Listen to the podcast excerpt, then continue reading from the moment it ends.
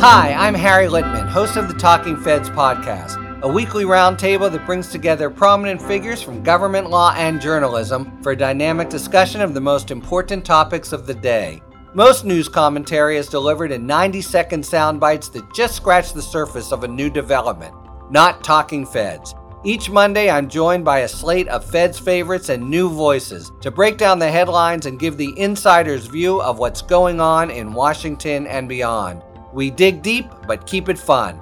Plus, sidebars detailing important legal concepts read by your favorite celebrities, such as Robert De Niro explaining whether the president can pardon himself, and Carol King explaining whether members of Congress can be disqualified from higher office, and music by Philip Glass. Find Talking Feds wherever you get your podcasts, and don't worry, as long as you need answers, the feds will keep talking. Every day, we rise, challenging ourselves to work for what we believe in. At U.S. Border Patrol, protecting our borders is more than a job, it's a calling. Agents answer the call, working together to keep our country and communities safe. If you're ready for a new mission, join U.S. Border Patrol and go beyond. Learn more at cbp.gov/careers.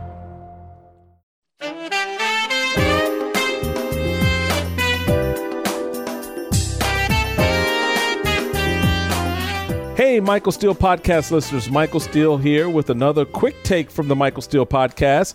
Check out what's going on right now. Welcome back, everybody. We are having a, a really good conversation with Laura Coates. She is um, the author. Why do you sound surprised? Hold on, Michael. Why do you sound surprised by that? no, no. That's, that's okay, Madam Prosecutor. I'm not. No, I, I just no. You know, sometimes I'm not surprised, but you know, sometimes you don't know how conversations goes because this is heavy stuff. It's mm. you know, it's it's legal, it's law, and it's justice system, and you talk about it with with such fluidity and and and ease, and it's not it's not one where I have to go get my Black's Law Dictionary and, and start explaining to the audience what they just heard. Yeah, um, and you. so that's that's and that's that's the book, folks. That's what I think you're going to walk away from the read feeling a you kind of gone through this journey with this with this woman and her career and the choices she had to make and the things that she's observed and to have a little bit better understanding of how all of these little pieces kind of come together. So forgive me if I sound surprised. I'm really not surprised. And like I said, I watch you. I've, I've watched your analysis on the on CNN, and, and what you said before we went to break is very much what you do. You are very much here are the facts. This is not my opinion. This is what the law is. This is these are the facts in the matter that we're discussing, and this is how you know the judge could interpret it, the jury may see it, et cetera, et cetera. So you walk people through it. And, and I think that's good because a lot of times in this environment uh, where the big lie is the prevailing narrative, that a significant portion of our population is tending to buy into, it is refreshing to have someone just kind of put it out there on the street the way it is and you there's no agenda there's no bias it's this is what it is. So that's that's what my tone was about.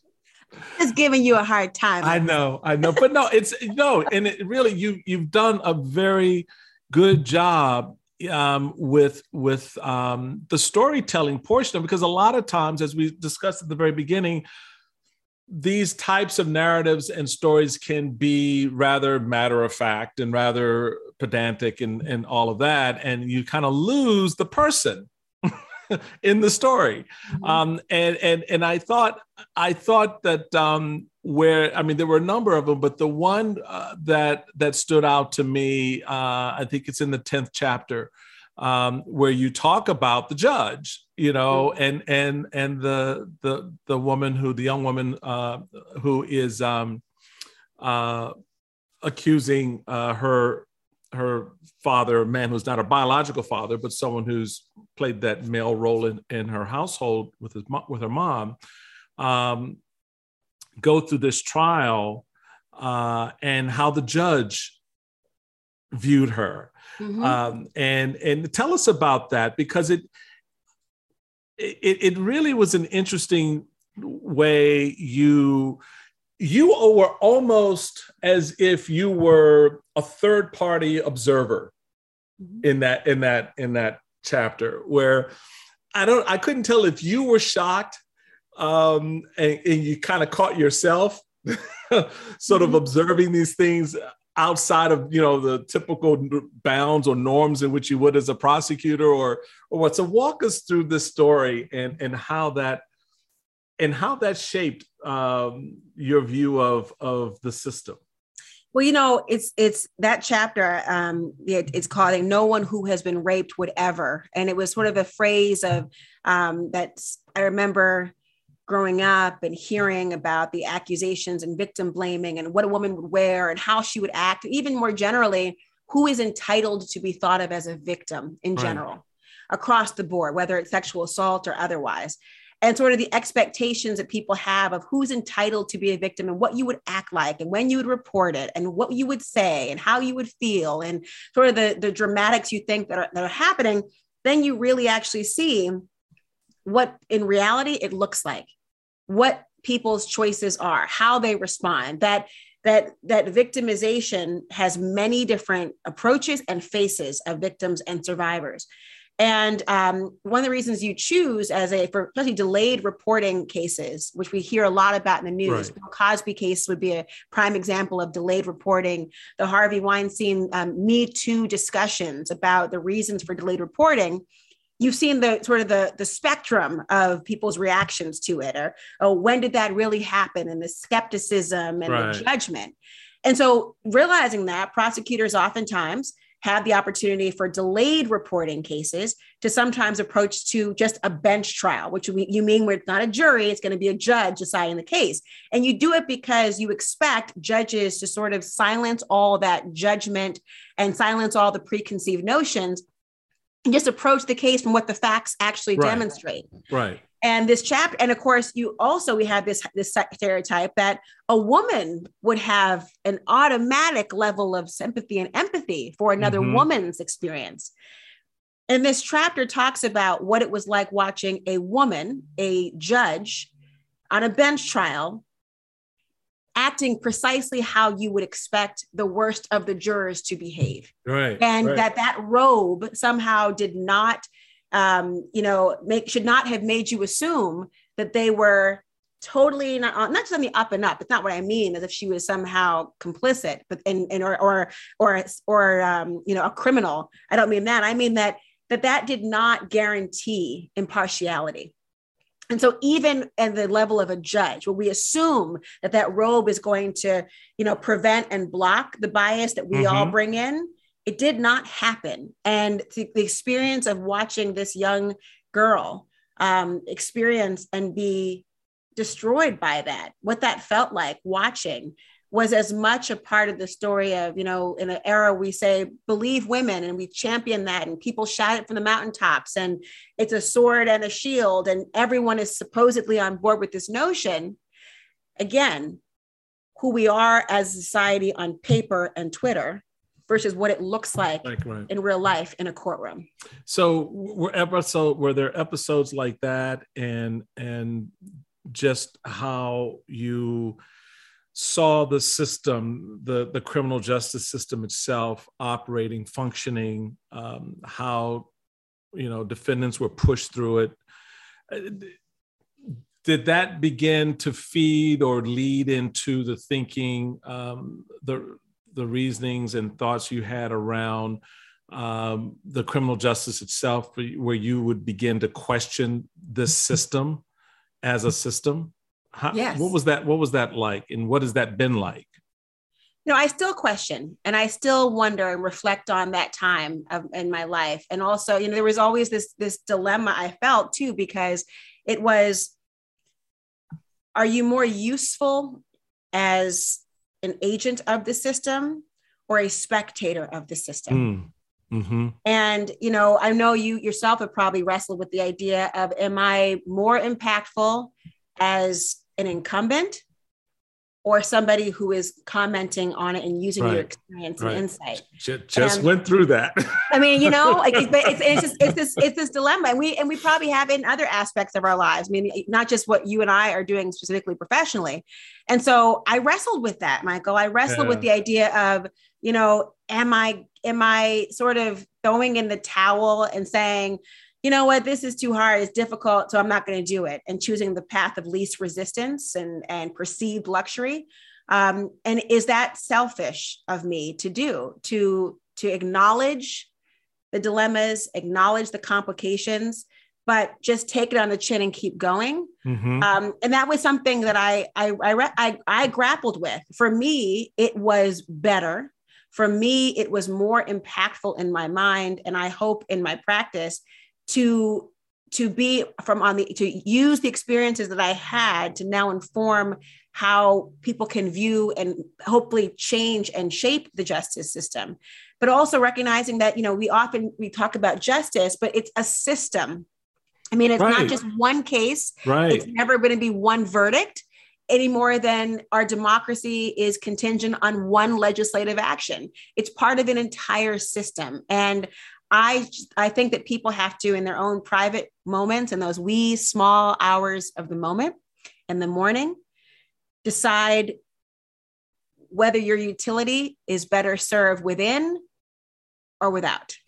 Did did uh, or does being a mom play into that as well? Particularly when you see young people trapped in this system.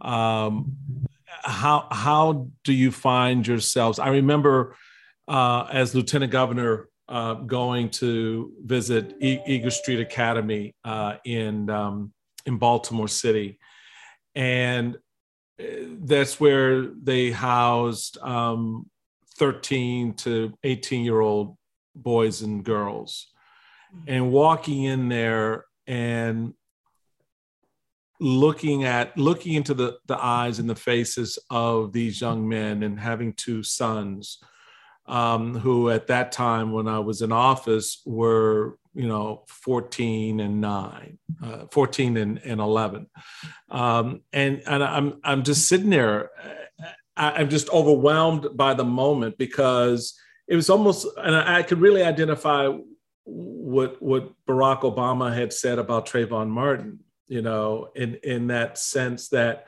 you know, that could have been me. Um, and certainly as a father with two boys, that could be my boys. And how how would I feel? And it really put an urgency behind the work that I did in the criminal justice space.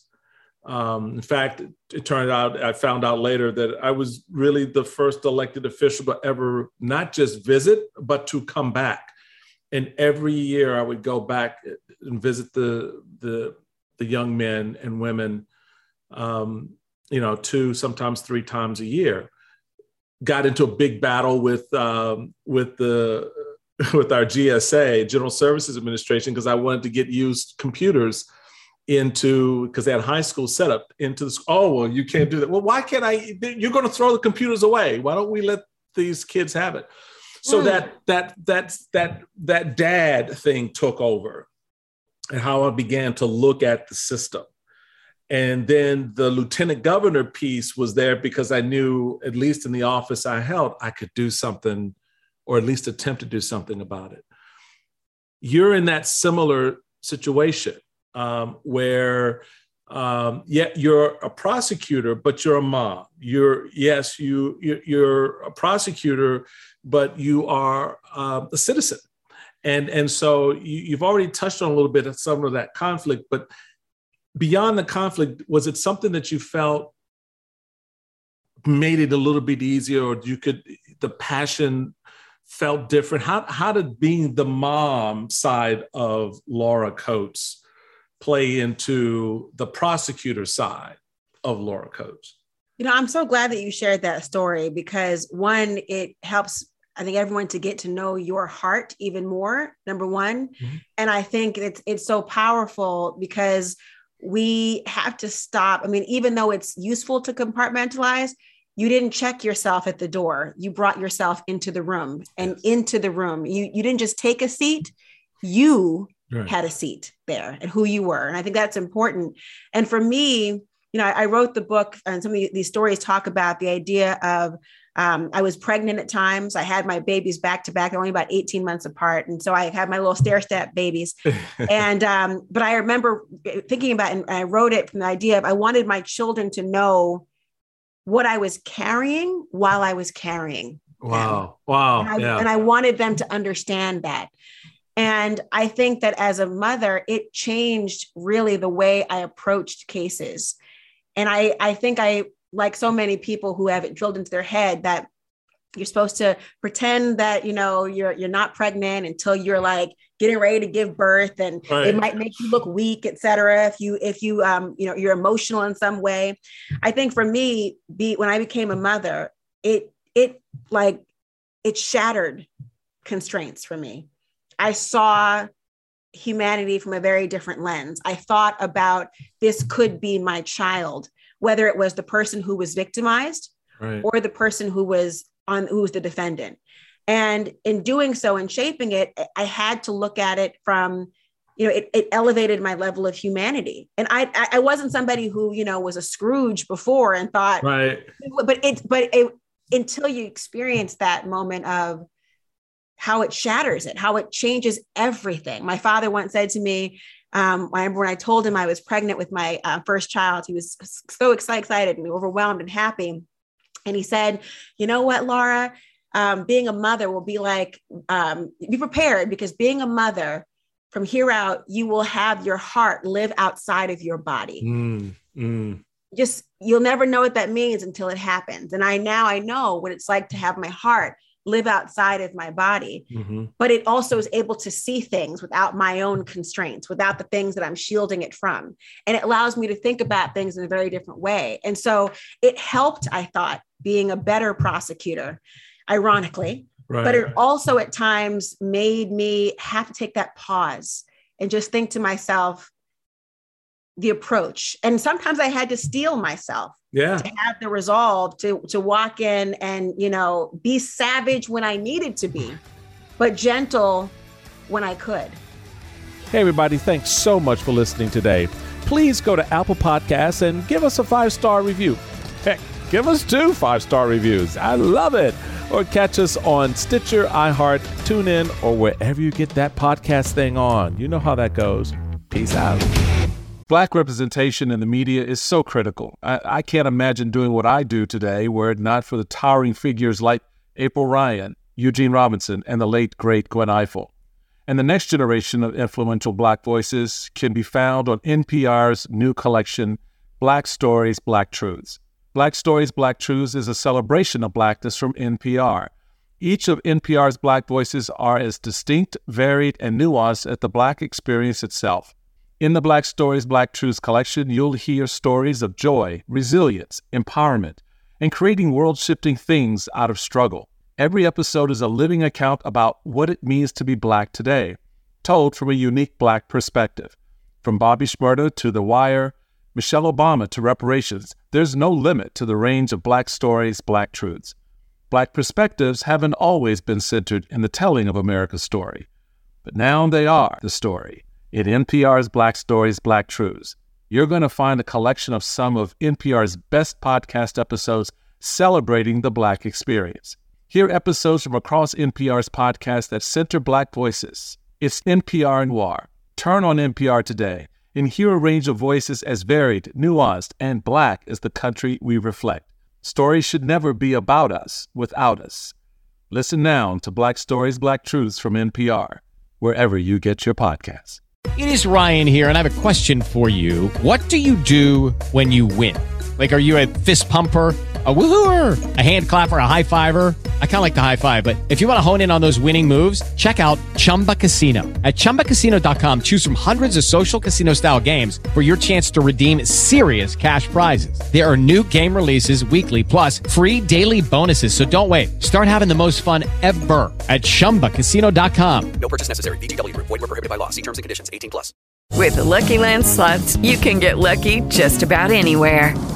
This is your captain speaking. Uh, we've got clear runway and the weather's fine, but we're just going to circle up here a while and uh, get lucky. No, no, nothing like that. It's just these cash prizes add up quick. So I suggest you sit back, keep your tray table upright, and start getting lucky. Play for free at LuckyLandSlots.com. Are you feeling lucky? No purchase necessary. Void where prohibited by law. 18 plus terms and conditions apply. See website for details.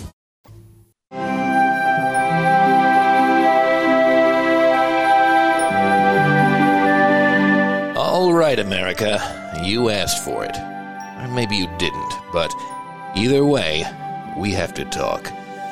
You're just in kind of a crazy place right now, Mr. and Mrs. USA.